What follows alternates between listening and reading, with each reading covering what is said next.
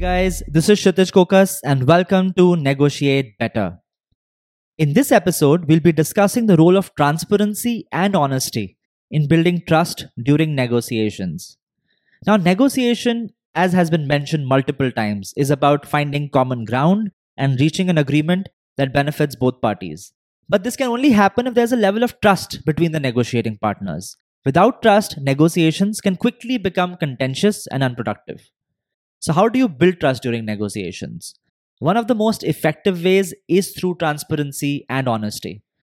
Transparency means being open and forthcoming with information. This can include sharing relevant data, outlining your goals and objectives, and also as they're changing through the course of negotiation, and explaining your decision making process.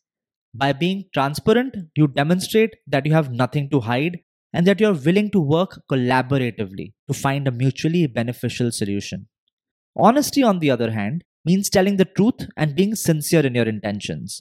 This includes acknowledging the other party's concerns and limitations and being upfront about your own as well.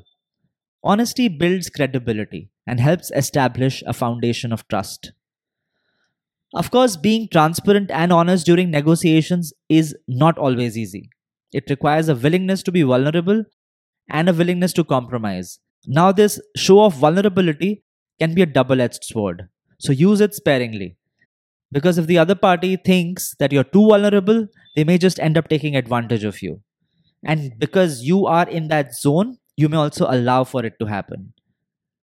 However, when executed well and with the right people, the benefits are well worth it.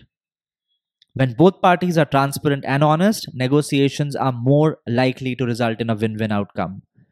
So, next time you find yourself in a negotiation, remember the importance of transparency and honesty.